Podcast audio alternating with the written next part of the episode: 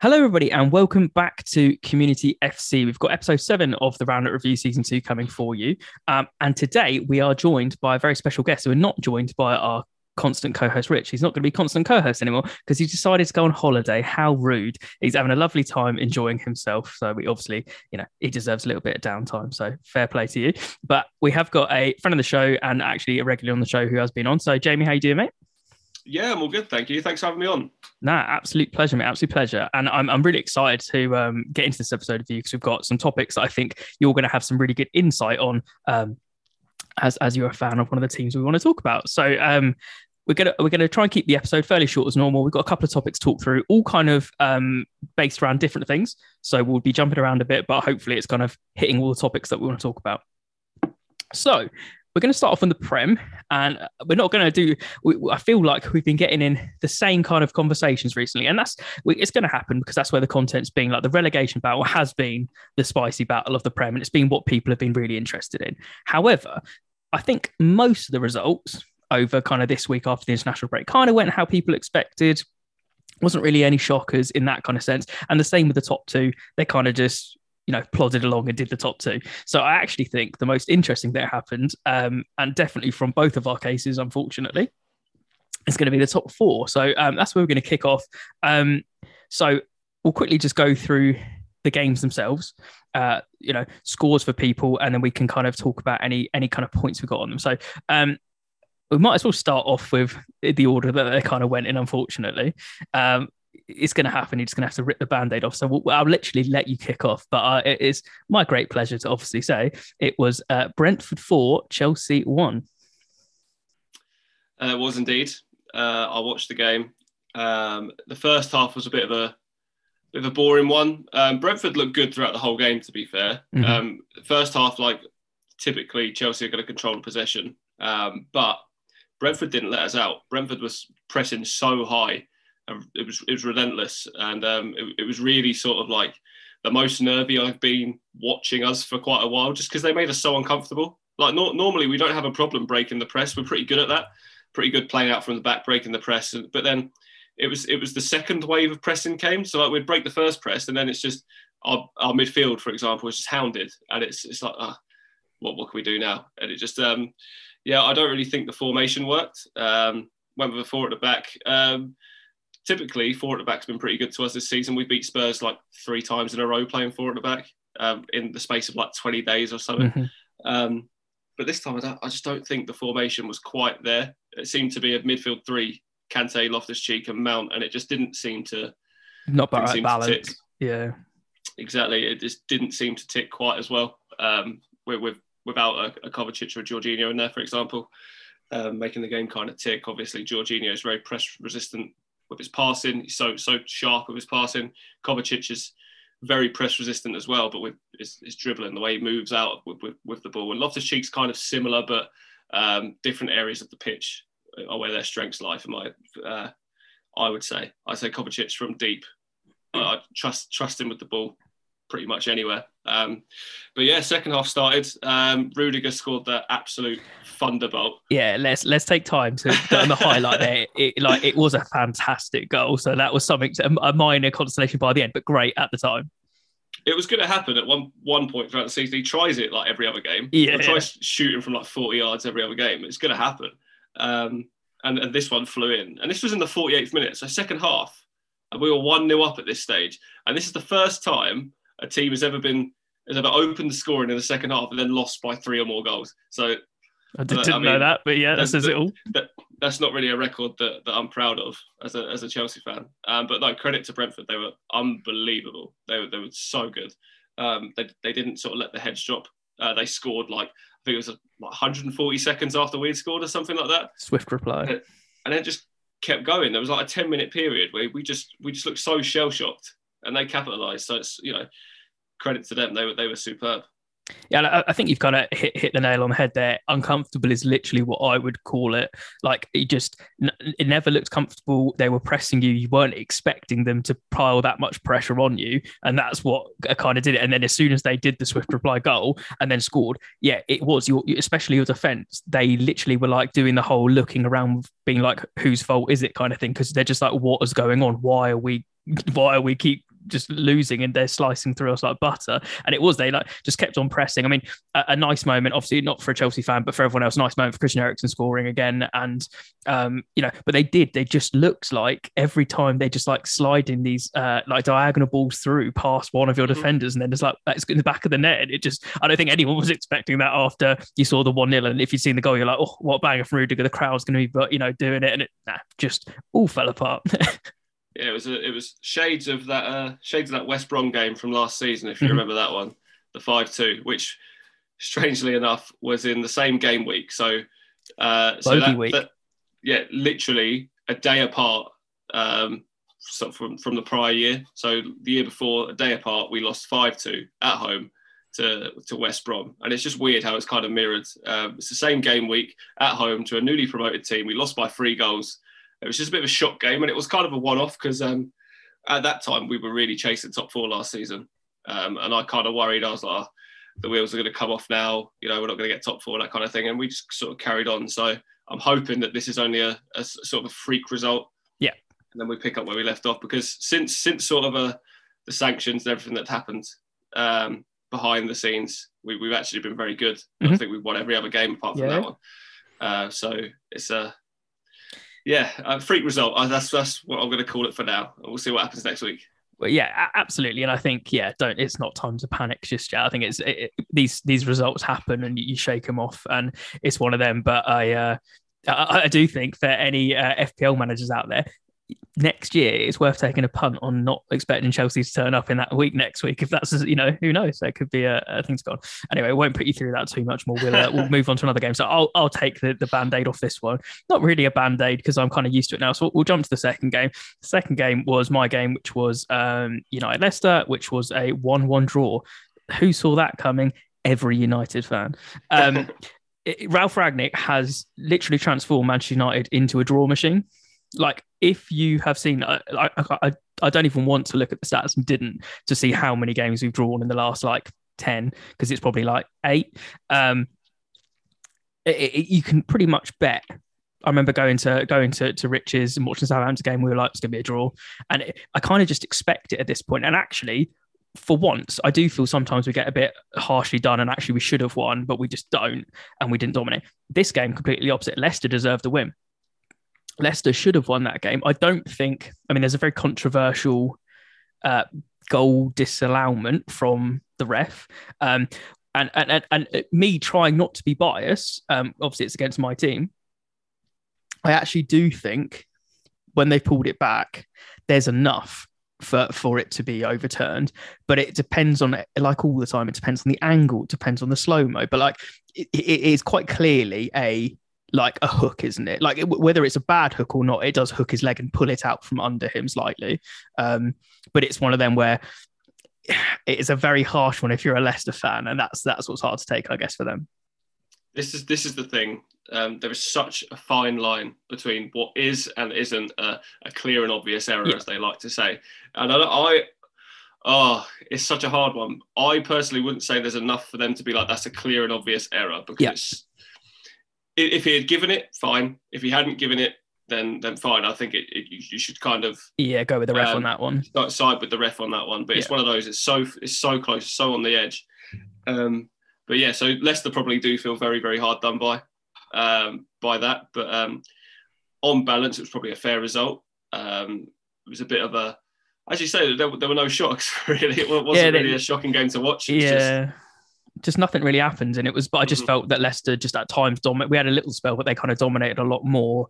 And I just feel they had a lot better chances than we did. And, and regardless of the goal being ruled out, I think overall they kind of edged it a bit more. And again, yeah, I think if there's, I think it's if there's not as much hook emotion and he kind of back, it kind of is more just like connection. I think it doesn't get given every single time. I think it's just because of the way it almost does hook him and he's, it kind of pulls him a little bit. That's mm. why it's given. Um, but yeah, it is a really really tight one to call from from from either side. Um, and you'd be fuming if you were Leicester in that sense. Um, but yeah I just I mean I'm not going to go on about it too much. I think United are just it is what it is. Like we we were terribly defend we were terrible defensively sorry when when when kind of Rangnick came in. He's made us look a little bit better at the back. Some games and other games we're not. But then some games we look like absolute monsters up up the top of the field, but nothing happens and we have loads of shots Mm. and, and nothing goes in. And other times it's just this draw where we don't really do much. We don't take shots, we don't do anything, and, and we just take a draw.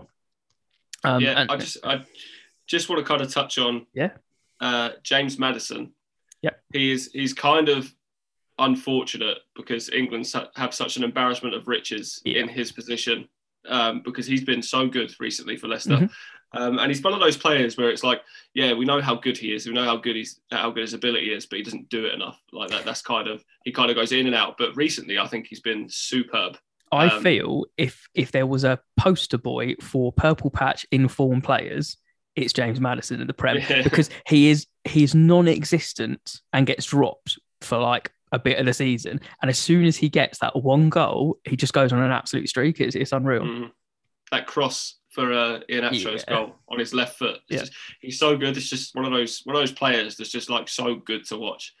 Um, and his, his his numbers have matched them matched that recently. Um, Yeah. I just think yeah, he's probably. I think he might miss out on on a spot at the World Cup, depending on what happens. Obviously, Yeah, at the sort of- injuries. sort of start of next season. Yeah. Uh, but yeah, I think he might just miss out, which is unfortunate for him. Uh, just we're just so sort of overly populated in that in that role. Yeah, and uh, yeah, I completely agree, and, and interesting as well. I don't, I don't have the full stat, but I think I'm right in saying I don't think um, Manchester United have, um, like, I don't think we've won without Ronaldo being in the squad or on the pitch. So that again is an, another interesting one to be like, oh, uh, Ronaldo's the problem. Um, and the, the problem is we've had this really. uh, I'm gonna, I'm gonna say it on here because we haven't really touched on it, but it's for, for everyone to see. And if you haven't seen it, this is me putting it out there, right? With Ronaldo and Messi, they're both getting on in their career, and it's the first time we're now seeing the downward trajectory of their careers. When people were overhyping stuff and they came in and expecting him to be top goal scorer at United, top goal scorer the Prem, and still doing it, then you still see absolute flashes of it. Like the goal last week, I don't know what you know. Fred is Brazilian Fred is out at the moment in, in full force, and he did that nice little back heel for the uh, you know our our um, Manchester United goal of the month, and he's up for goal of the month for the Prem as well, and then he just absolutely bangs it. Yes, um, they give him too much space to defend, but like it's still it's still a great goal. But like people need to be realistic about this kind of stuff. But we are whether the creativity sometimes gets stifled a bit in the midfield of Bruno or not. We are much more threatening as a team with Ronaldo than without Ronaldo, and I don't think anyone needs to go against that or it's just it is mental that it, people are putting everything down to, to to Ronaldo being the issue. Anyway, we'll move on. Um, so the next two I actually think were more shocking. Well, maybe not actually. Your result was pretty shocking, but they're, they're still quite shocking results to me this weekend. Um, so Spurs five, Newcastle what? Now this is more shocking to me because Newcastle have actually looked a bit more solid recently, Yeah. and you're not expecting them to get a drubbing like they did.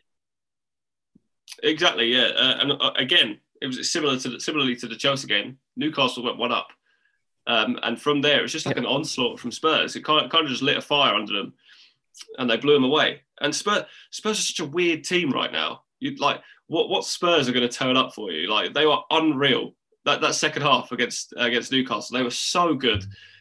And if they play like that, you know they, they've got every chance of top four. But then next week, the shit, and it's like it's, it just doesn't make sense. It Yeah. really doesn't make sense. Yeah, it was it was second half is what I think you know we were saying in our group chat and stuff before. And I think I said when Conte came, that's the Conte I was expecting to see from him as a manager and trying to use some of that squad. And then some weeks, you know, it literally goes. But this is such a Spurs thing to do at the moment. Next week they'll have a horrendous loss and he'll be making comments about if they still want me as a manager again and all this kind of stuff. It's it's crazy. They're so hit and miss. But. I also think it was very much the same as you in the, in the shell shocked sense because they literally that just the defense went down, the heads went down, and we know that Newcastle have been very sus in defense anyway. Recently, much more solid to some of their signings. But in general, they've had a, a very weak point in their defense. And you know, when like Steven Bergwijn's coming on and basically being on the pitch like seconds, and then literally being like, "Oh yeah, I'm just going to run through and score," it's it's just a joke at that point to just keep adding more and more. So I think obviously the score very much flattered Spurs um, because they banged them in so quickly, but they did play very, very well. Um, and, and Newcastle, again, it's uh, the same as you, you in, in a sense from, from Chelsea. Can they bounce back? And they kind of need to bounce back, uh, you know, almost harder if they, they want to keep getting the points on. I think Yeah, they're, I think they're safe, but it's still one of those things where they can't afford to take any like foot off the gas in, in a relegation thing. They should be out of it, but you never know in this this Prem season. Um, and then the last one, um, which again, another kind of shock result. And then we'll, we'll, talk about top four in a minute in general after we've gone through this last one. But um, so it was Crystal Palace three, Arsenal nil, which is again is not what people probably were expecting on Arsenal's current form. No, exactly. I, have sort of been a big big praiser of Arsenal recently. Um, I, I, think, especially since the turn of the year, really, I think they've been so good, um, so good to watch. Uh, really tough to play against as well. Like you don't really think of Arsenal as kind of like a, a dogged, determined team, but when they need to be, they are. Um, I think their their record for for defending set pieces before this Palace game, because obviously they conceded pretty much straight away from a set piece. Yeah. Before this Palace game was so good, they were, they were unreal so organised. Uh, but Palace just absolutely run all over them. They just didn't give. It's similar to, to Brentford against Chelsea, I suppose. They were literally everywhere. Conor Gallagher was all over the pitch. Yeah, literally. Yeah, he, I've seen so many people uh, saying that for that particular game, he was the white Kante and had seven lungs and was just like running around the pitch left, right, center. And he was though he like he covered everything. Um, and but I, uh, one thing I think is really interesting though, and it, we kind of saw it a bit in the first one, and I'm like, is this just a thing because he played for them? But Vieira really seems to have Arsenal's number because you know it was only a, a, last minute freak, literally last second of the game corner that they conceded to to lose the the points of the Emirates anyway. So mm-hmm. he did well the first time, and now they've been again hit and miss, but getting better. And and he seems to have done it again. And actually, I Jordan Ayew also scored a, a really great goal yeah. um, from a good cross and, and really well finished. But yeah, it's, it's a weird one. It is, it is. Um, but yeah, pa- Palace. I think I think I, am one of my best mates is a Palace fan. Um, so I'm, I'm, pretty sort of well versed in in the feeling among the Palace camp right now, and I, I don't think I've seen this level of optimism from Palace fans um, because it just to them it feels this feels like it's a rebuild. It feels like mm-hmm. this is the start of a big project for them, and it does seem that way because they're they're changing their identity and the way they play football. Obviously, they're used to like Pulis and Hodgson football, yeah. you know, sort of I will keep you afloat, but it won't be pretty, that kind of thing.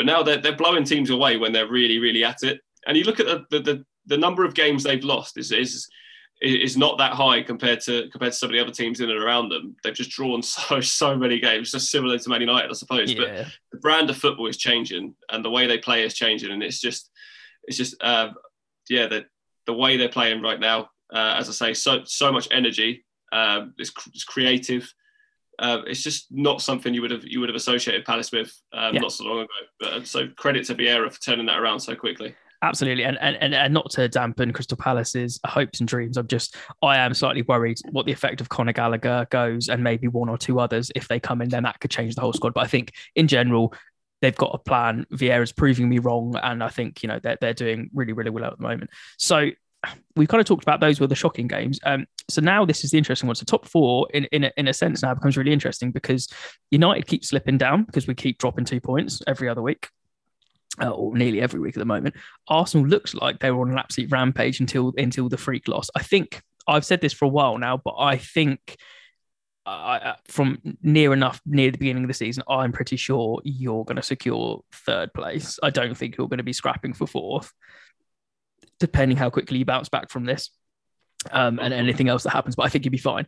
I think there's a really interesting one here where I do think, and this is no disrespect to West Ham or Wolves, because they're both, if you look at the points, Wolves are 31 games played, 49 points. Tottenham are fourth with 30 games, 54 points. It's not a crazy amount in it. I know we're getting to the, the tail end of the season. Um, but I don't think they're going to clinch it, but I do think between Tottenham, Arsenal, and United, I, I, I would have put us on for nailed on earlier on when started, things started looking up again. Now I I think I'm pretty resigned. I don't think we're going to get top four this season, um, which is not fun uh, for me as a fan, but I, I just think it's going to happen. And I, I, dare to say it, but I do think it's between Arsenal and Tottenham. Um, so it depends whether Arsenal bounce back and look. Uh, in my opinion, I think they could do it, but are they doing? And no, no offense, Arsenal fans, but you'll know what I mean. Are they doing a classic Arsenal, and they're just not not going to miss out again because this could be the start of it, and they they have the biggest track record of doing it. Um, I don't know. What, what do you think? Do you think it's between Arsenal and Spurs, or do you think anyone else has a chance? Uh, I do. I do think it's between Arsenal and Spurs. Um, I guess the only saving grace for Arsenal at the moment is that they've got a game in hand. Um, I think they're level on points for Spurs right now. Um, yeah, that game in hand could could come in, you know, huge for them. Uh, but obviously they've just got spanked three 0 to, to Palace, so who knows? Got and United again, you, next week, week after. Yeah, yeah, exactly. So some some big big games. They've still got to play Chelsea as well. Some big games coming for for Arsenal. Um, but uh, yeah, you'd like to think that that Chelsea have it nailed on for for third. Um, but um, yeah, that, no more freak results, please. Uh, yeah, as, otherwise as it becomes no, too dangerous. No more surprises, and we should be okay because we, again we've we've got that that game in hand over Spurs as well. So um, I mean, so, yeah. that Arsenal game could be the turning point. You know, if we beat Arsenal, then then hope reignites into the United. Yeah into the United ship because we'll then close up quite nicely and then they could play Chelsea and lose and then it could be close again. So, but I just think I'm the way the season's gone and we are the draw machine. I'm very pessimistic this season when I was so jubilant at the beginning of the season, like that opening game. Oh, if I could go back and experience the feelings of the opening game. Anyway, um, we'll, we'll move on there. So that, that's kind of the prem, the prem covered. Um, and I just thought it was a really interesting topic, especially because two of our teams are currently looking for kind of top four positions, one a bit more safe than the other. Um, so the next one we're going to go on to um, is actually we're going to go to the World Cup because obviously we had a lot of international break um, happened, and obviously there was qualifiers and there was kind of some shock results. Uh, so I think we're going to talk about two games in particular. Uh, there's plenty of games you could talk about in the qualifiers, but we're going to pick two specifically out, and I think you probably guess what they're going to be uh, if you're keeping up in the football world. Uh, and then we're just going to talk about the, the, the groups and, and, the World Cup in general, uh, just for a little a little one, and then uh, we've got one more topic after that, so we will not spend too long on this, but. So the qualifiers, um, I'll let you kick off on this one, uh, Jay. So we had two interesting matches uh, and very shock results for different reasons. So pick whichever one you want, and, and off you go. We did. Uh, I'm probably going to take great pride in talking about the Italy game, to be honest. Off you go. Uh, um, yeah, I, I, didn't actually watch the game. I, I, was out, but I was keeping up to date with the score. Um, I couldn't quite believe it when I saw that they'd lost a, a last minute winner. Um, and, and to be honest, I've, I found I did take a little bit of, I did smile a little bit after the way they celebrated the win. You know, they weren't the most gracious in. Uh, I think it's hard not to when you when you had yeah. that chance in that summer and the feeling and everything, and then to, it, it's it's one of them.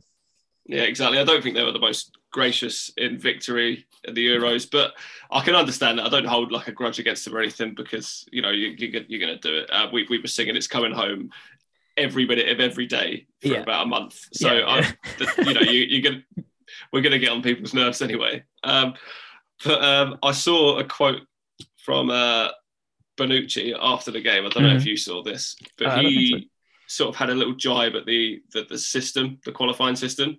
I've got the quote here. and He said, uh, "We played it all in a one-off match. It's an absurd system.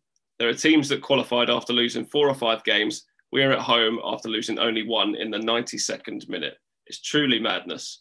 Well, Leonardo, yes, you know, they lost one game, right, which was the last game, but they won mm-hmm. one of their last six qualifiers. Yeah. So how, they don't really have sort of grounds to moan, especially seeing as they they literally just won the Euros. You know, they're they're a, they're a giant in European football. They always have been, and they went out to a team who are I think like 60th or something, 67th in, in the yeah. rankings. That that should have been comfortable for them. That should have been comfortable for their B team, their C team, even. So you know, they're, they're pointing fingers, or he's pointing fingers. You know, you kind of have to look at yourself. That that sh- that should have been covered.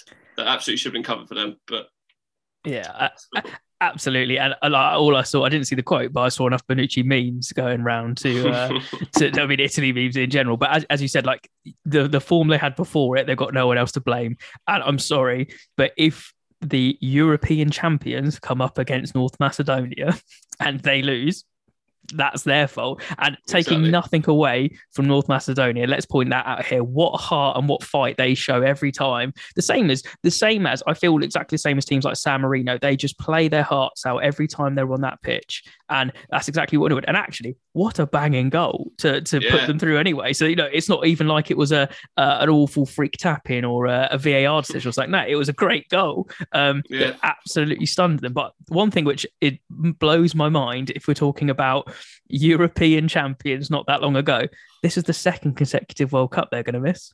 Yeah, I know.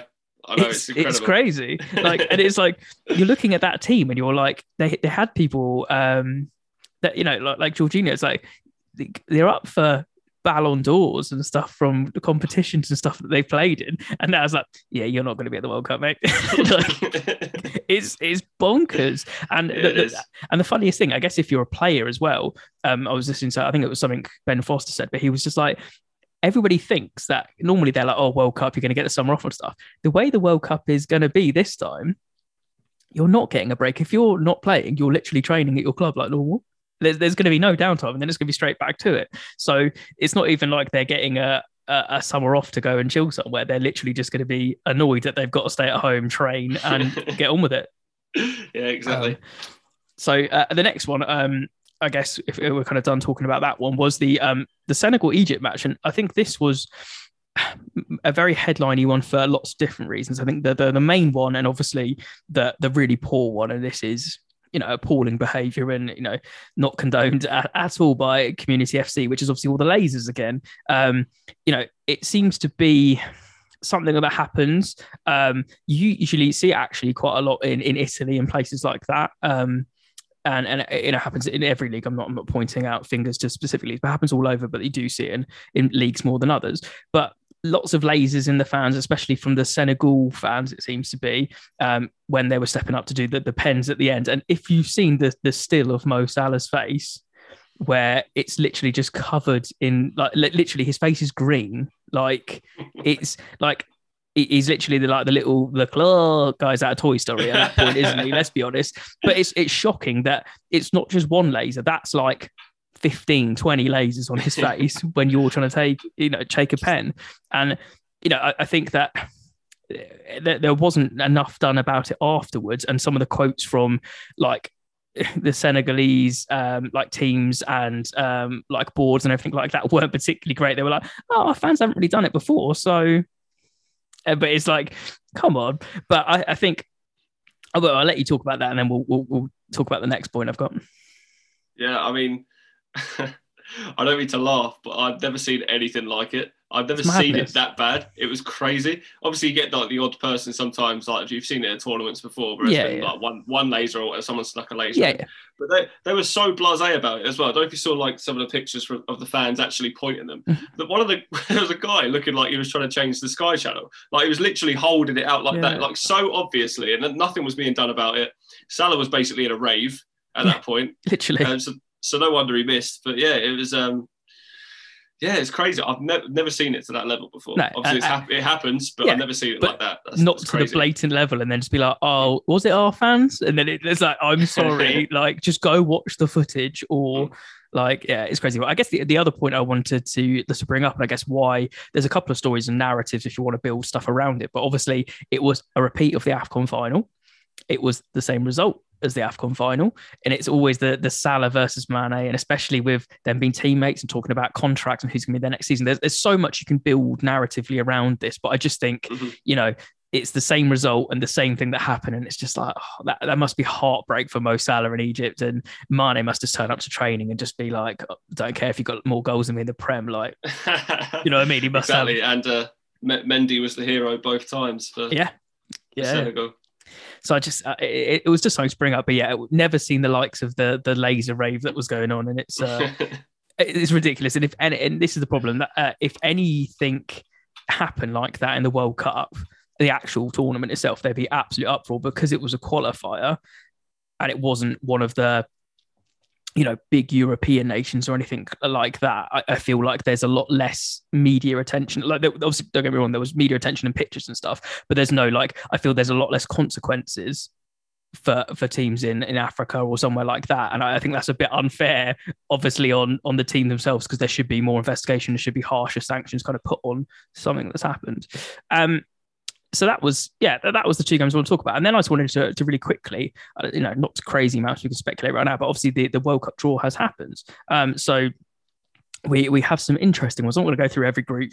I think there's a couple of groups I want to point out. First of all, obviously we'll start with the the group for England because that's who we both support, and uh, that is uh, Group B. So it's going to be England, uh, Iran, the USA, and then obviously we have a triple tie of who it could be of Ukraine, Scotland, and Wales. And it's like I was like, first of all, that's quite crazy that Scotland and Wales could be in our group. Mm-hmm.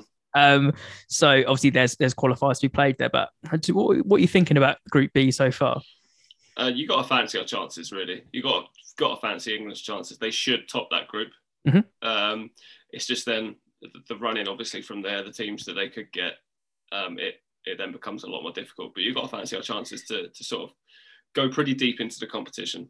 Yeah, and absolutely. The worst thing I've seen talking about like uh, journalism and news outlets and stuff, how many people have already started labeling Group B the group of death? I was like, are you taking the piss? Like, that is absolutely not the group of death. There's much harder groups that have been playing. absolutely. I was like, yes, there could be a competitive game versus, you know, one of those teams potentially, but I, England should be topping that group and comfortably topping that group without any disrespect to any of the other teams. Um, you know, for me personally, I think there is other groups where there's um, a lot more chances. Like you, you kind of need one team, which could be a bogey team or a bigger team. I think, for example, um, Group D, France, Australia, um, and then it's got Denmark um, as if they got through. I think that could be interesting because Denmark can throw some spanners in the works, um, and then UAE, Peru, or Tunisia. Like you're thinking those two are going to be the ones, but again, they'll be the ones that progress. Um, or you could say the same as um, you know Group E, for example, Spain, and it's going to be Costa Rica or New Zealand, Germany, and Japan. You know mm-hmm. they've got two big titans clashing, and and and that's where I think lots of these. If you look through most of them, there there tends to be the top two that you can quite comfortably go I'd be, you know, I'd place my money on those two being the ones that qualify out of the groups. But then the interesting thing happens of usually it's who does that team then have to play because they finish top? That's where the exactly. exciting part happens. So I think most of them are pretty standard. Obviously, the World Cup, anything can happen. We've seen it a million times. I actually think Group F looks mm-hmm. a little bit of a looks a great group. Bel- yeah. Belgium. I'm not looking at it now, but Belgium, Croatia, Canada, and Morocco, uh, is it? And Ghana, not Canada, but yeah. Group F, is it? Yeah, Belgium, Belgium Ghana, Morocco, Croatia. Is it? Yeah. Oh, I could swear it was. Uh...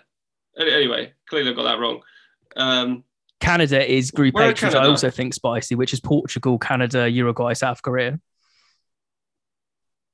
I think I'm looking at a different one here. Unless I've got a different website. I mean, I've got Sky Sports up, so hopefully they got their facts right. because I got group I got Group H as Portugal, Ghana, Uruguay, and South Korea. Oh, anyway. so maybe one of them's got the teams the wrong way around. Exactly. Yeah. either way, uh, I, I, thought it was it was Belgium, Canada, Morocco, Croatia, which um yeah. would be yeah you, know, you, would you would expect Belgium and Croatia to come through that. You would. Uh, but but Canada are on kind of like a yeah a, bit of an upwards trajectory. I think this is the only time I've seen Canada pose kind of like yeah. any, any kind of threat in my lifetime. Yeah, yeah, I mean, again, I think some of those teams like Canada are very reliant on one or two players of their absolute superstars of the team that need to be fit to to be able to pull them through. Um, so that that would be an interesting one. But I think you know, obviously, there's going to be more to come out, and and very much later down the line, we'll start talking more about like England squads and that kind of stuff, and that's where we can really do some some fun predictions and see what happens. But currently, for now, there's not really much more talk about. It's the groups. Um, and and I think yeah, as I said, most of them you can kind of pick out the top two. Some of them, there's going to be a, a, spicy second and third place finish, and usually there's one which is going to be the weaker one of the group. But it's the World Cup. Com- cup competitions, anything can happen, um, and, and that's what you like about it, and, and it's it's good fun.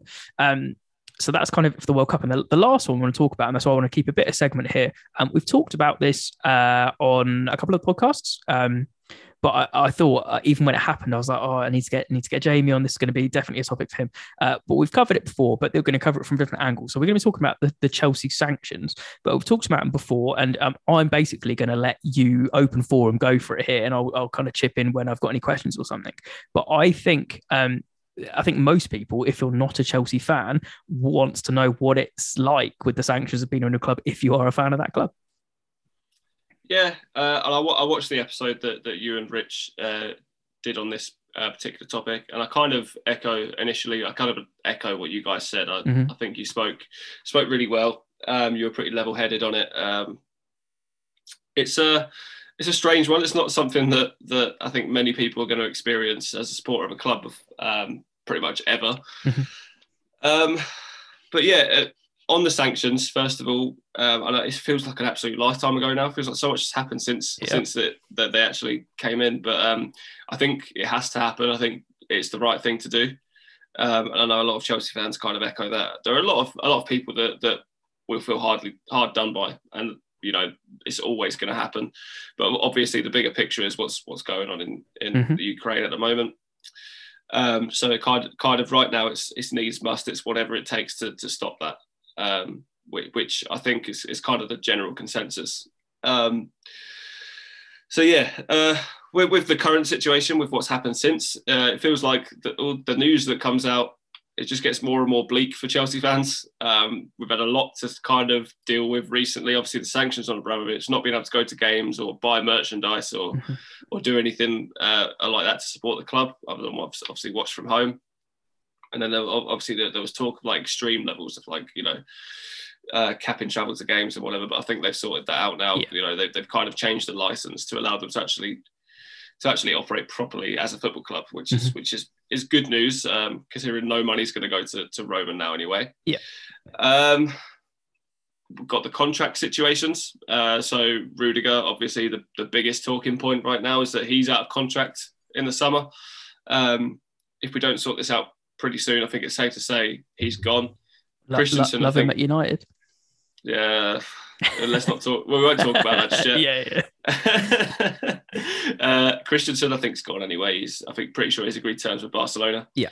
Um, Azpilicueta has signed a new contract, so that, yeah. that's a bit of a, that's like, a, a, sort of a little bit of good news. Um, he's he's been a you know a, a model professional since he since he came to the club, and he's a great captain. So I think we need him, even if he's kind of phased out a little bit because he's getting a little bit older. Still in the dressing room. And, yeah, exactly.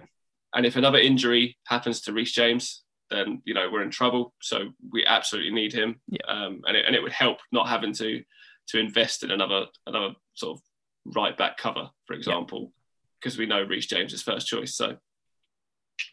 And then recently broke the news of Thomas Tuchel splitting with his wife. I don't know if you saw that. I didn't. No. Um, so yeah, Thomas Tuchel and his wife have split. I think that was like last week, just after the Brentford game. Uh, so anything that can be thrown at Chelsea is kind of being thrown at Chelsea right now. So it feels like there's a, there's a lot going on. Um, I think I, I speak for a lot of Chelsea fans when I say that Thomas Tuchel staying is the most important thing mm-hmm. right now. Yeah. Um, regardless of the owners or whatever, Thomas Tuchel is the one that we need to keep. I'd, I'd see any player in that current squad leave before before I see Thomas Tuchel leave. But, you know, he, has been absolutely incredible. He's uh, he's been amazing since the sanctions as well. He's mm-hmm. conducted himself absolutely yeah, perfectly. Absolutely. Um, and there are a lot of managers that we've had in the past that, that wouldn't have dealt with that quite so well. You know, the, the Mourinho's, the Contes, that would they have stuck about? Uh, would they have, have, spoken so so well as he has? Um, yeah. I, I, don't really think so.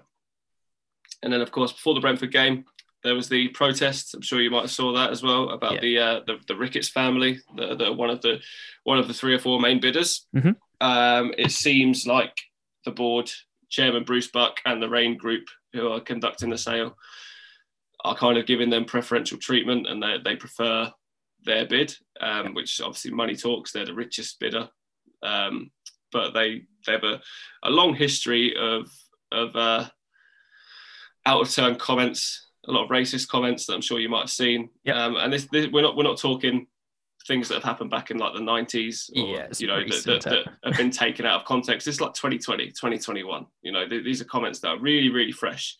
And uh, obviously the, the, fan base they don't take kindly to that. It's not we, we don't need somebody like that sort of representing our club and owning the club and making the decisions for us. So um, obviously we saw the we had the um, the protest. And i think it's really really important that the board and the Raine group take the fans' feelings and thoughts into account here because absolutely, you know that, that they're going to be like the biggest tool for them to use. They need to get the fans on side. You absolutely have to. Um, yeah, I mean, so I think hoping. Oh, go on. sorry. Oh, I was going to say. Just gonna... oh. I was just going to say. Just... Oh, okay, go on. you go. You go.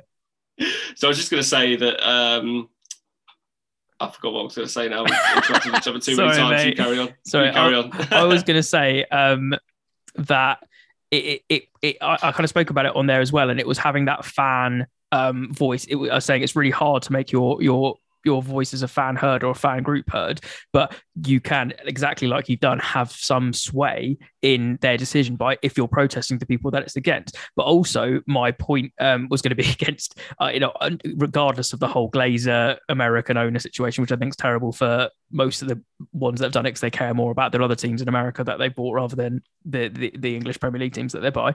But regardless of it, Chelsea Football Club cannot afford whoever buys the club currently, there can be no dirt that affects them in a year's time, a few years' time, 10 you, you just can't afford that right now. So whoever you go, one, you have to have the fans on side, but two, you absolutely have to have the right investment group behind it that's not going to make any fuck ups or mistakes because otherwise you just you can't handle that. Like because next time it could be points deducted, it could be all sorts of stuff that goes on, it, and you, exactly. you just can't afford that as a club. No, you're, you're, you're absolutely right. It needs to be the cleanest of the clean, uh, which I think is why this protest could be so important mm-hmm. because mm-hmm. because that's that's only going to come out in a few years' time in the in the media.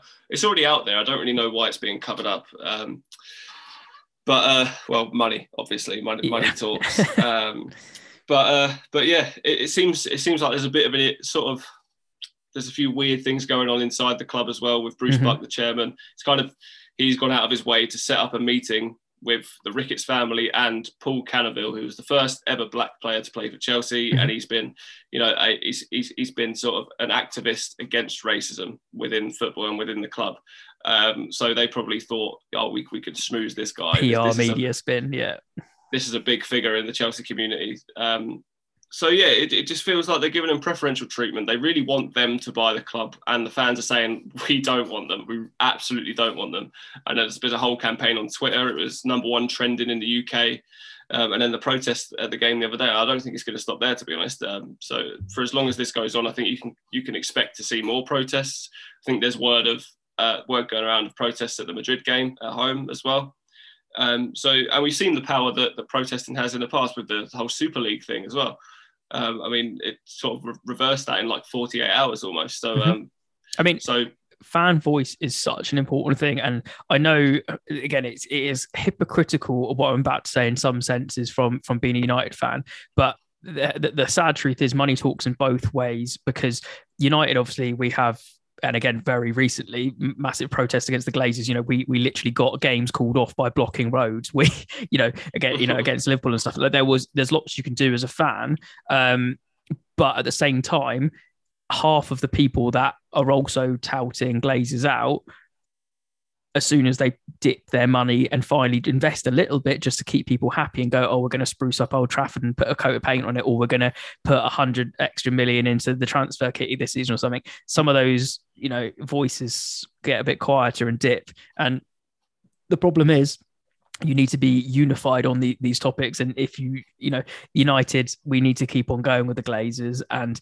you know chelsea fans need to keep going against the ricketts to make sure that, that you don't fall into that situation it's just one of them yeah, absolutely agree. And I was going to say, I, am glad you touched on the, the kind of American sports model when it comes to owning football clubs. Obviously, um, the the other main bidder right now is Todd Boehly, mm-hmm. who I, th- I, think is owner of um, the LA Dodgers, um, yeah, baseball team, and um, he is, I think, it's pretty unanimous amongst the Chelsea fans that he is he is who the fans want to take over. Mm-hmm.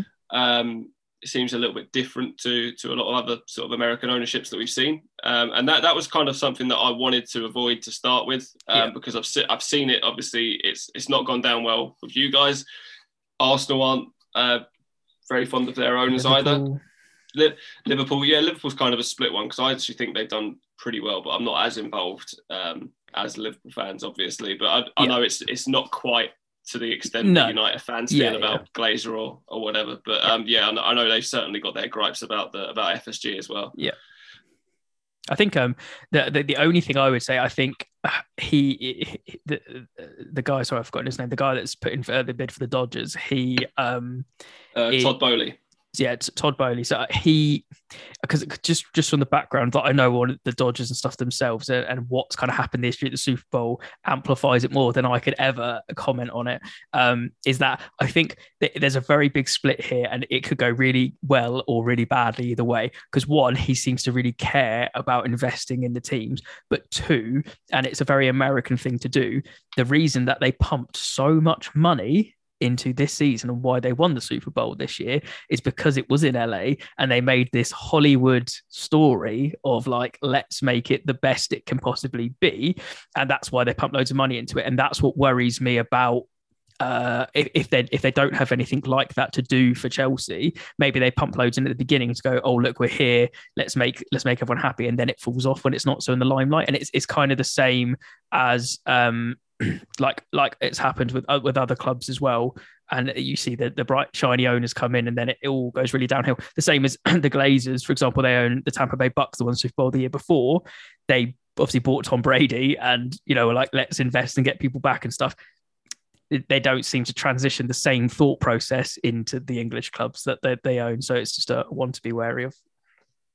No, absolutely, and I agree, I agree with you. I, th- I think, um, yeah, uh, to have fan backing, um, they're going to need to know what's where the money's going to be invested, um, and and pretty much straight away as well, because obviously we've had this this kind of month long or so period of, yep. of, pretty much no money coming into the club. So we're going to need to make sure that we're going to be stable and we're going to be back on our feet and, and we can compete because we were getting to a stage. Obviously, we're working on something with Tuchel here. Mm-hmm. Um, I feel like he's building something here. Um, so we need to we need to know that, that that's going to continue and they're going to allow that to continue. So yeah, I think that's a that's a very good point yeah, and, and in general, I think the the main thing um, for for Chelsea fans and actually anyone a fan of the Premier League it, we just need to know some time frames on these things because it keeps I keep seeing articles where it keeps changing.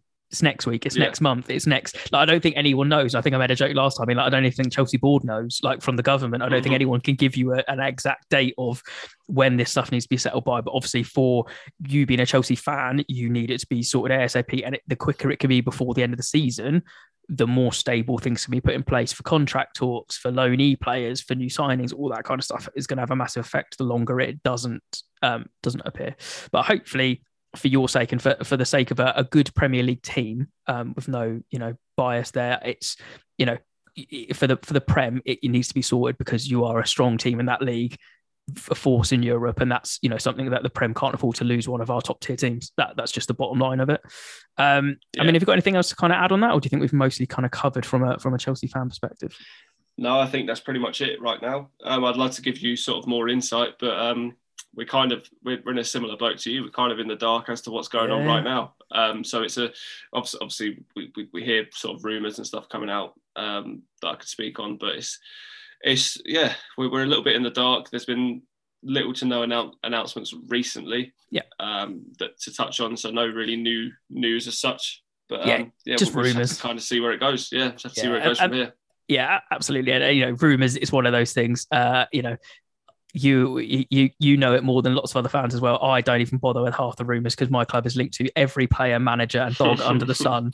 And it's like one week we've literally confirmed the next manager, and he's got his assistant coming in, and that's what the news is about. The next week it's about a different manager, and he's definitely not. It's it's bonkers until really hard proof is done or, or a journalist I really trust. I'm like, yeah, nah, I'll just yeah. keep on keep on skipping those stories, which is why I didn't add that as a segment today because we could have. Um, um, the only thing we know for sure is that Rio is definitely not going on the coaching staff because he put a hilarious video out announcing that he was not part of the coaching staff. um, so, um, actually, I have one more question to ask you. This is going to be an interesting one.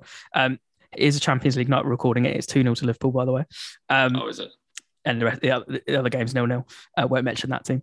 And um, I just wanted to say, um, I just thought this was interesting for you. So you're you're you kind of had some some uh, a couple of injury problems um, recently, and obviously everything that's going on on and off the pitch. Um, you've got a big game tomorrow. I just wanted you to give me a score prediction or how far you think that's going to go. I think it's going to be a really tough game, especially after how the the madness that Ben Benzema did um, against PSG. Yeah. Jeez, I don't know. I, I don't like doing score predictions of my own team because I feel okay. like I'm a bit of a jinx. If I, if I say if I say oh yeah we're, don't going to win, don't get, feel pressured into if you don't want to, and then we get hammered. But I would say if we if we are on it uh, and we a bounce back game, could be on. Yeah, if we could put this game out of our minds uh, and just just focus on the now, I think we absolutely can beat them. I think mm-hmm. they are beatable. Yeah, and we proved yeah, that yeah. last year. We, we beat them last year. Um, and uh, yeah, obviously it's Benzema is one to worry about. Benzema is unbelievable. I've I've always been a massive fan of him. Absolutely. Um, but um, I mean, I, yeah, I won't make I, you do that. I'll, I'll, say that that's good enough. I won't, I won't, force you into it. I'll say if you think that. But I also would say on the flip side, both teams are in a fairly uh, similar situation. But you didn't just get spanked four 0 at the Bernabeu by Barcelona two weeks ago yeah. as well. So that is also something over them. So it could be a really interesting game. I'm actually really excited to to see. I think it'll be a fantastic game.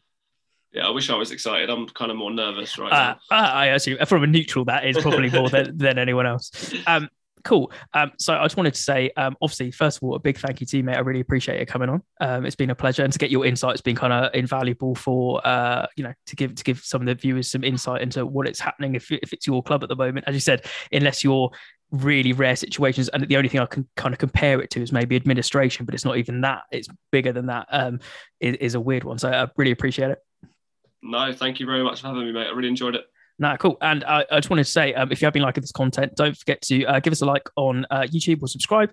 Um, and if you hit the notification bell, you'll be notified every time we put a video up. I know it's hard to keep up when videos come up at the moment because the Premier League season has just been all over the place, really. Uh, so, you know, matches thick and fast, podcasts come at weird times. That's an easy way to keep track. Uh, but also, if you are a Spotify listener, so hope to get to give us a follow on there and give us a five star ratings, it really helps us out. And if that's your preferred way to listen to it when you're on your way to work, or anything else, then that's really good.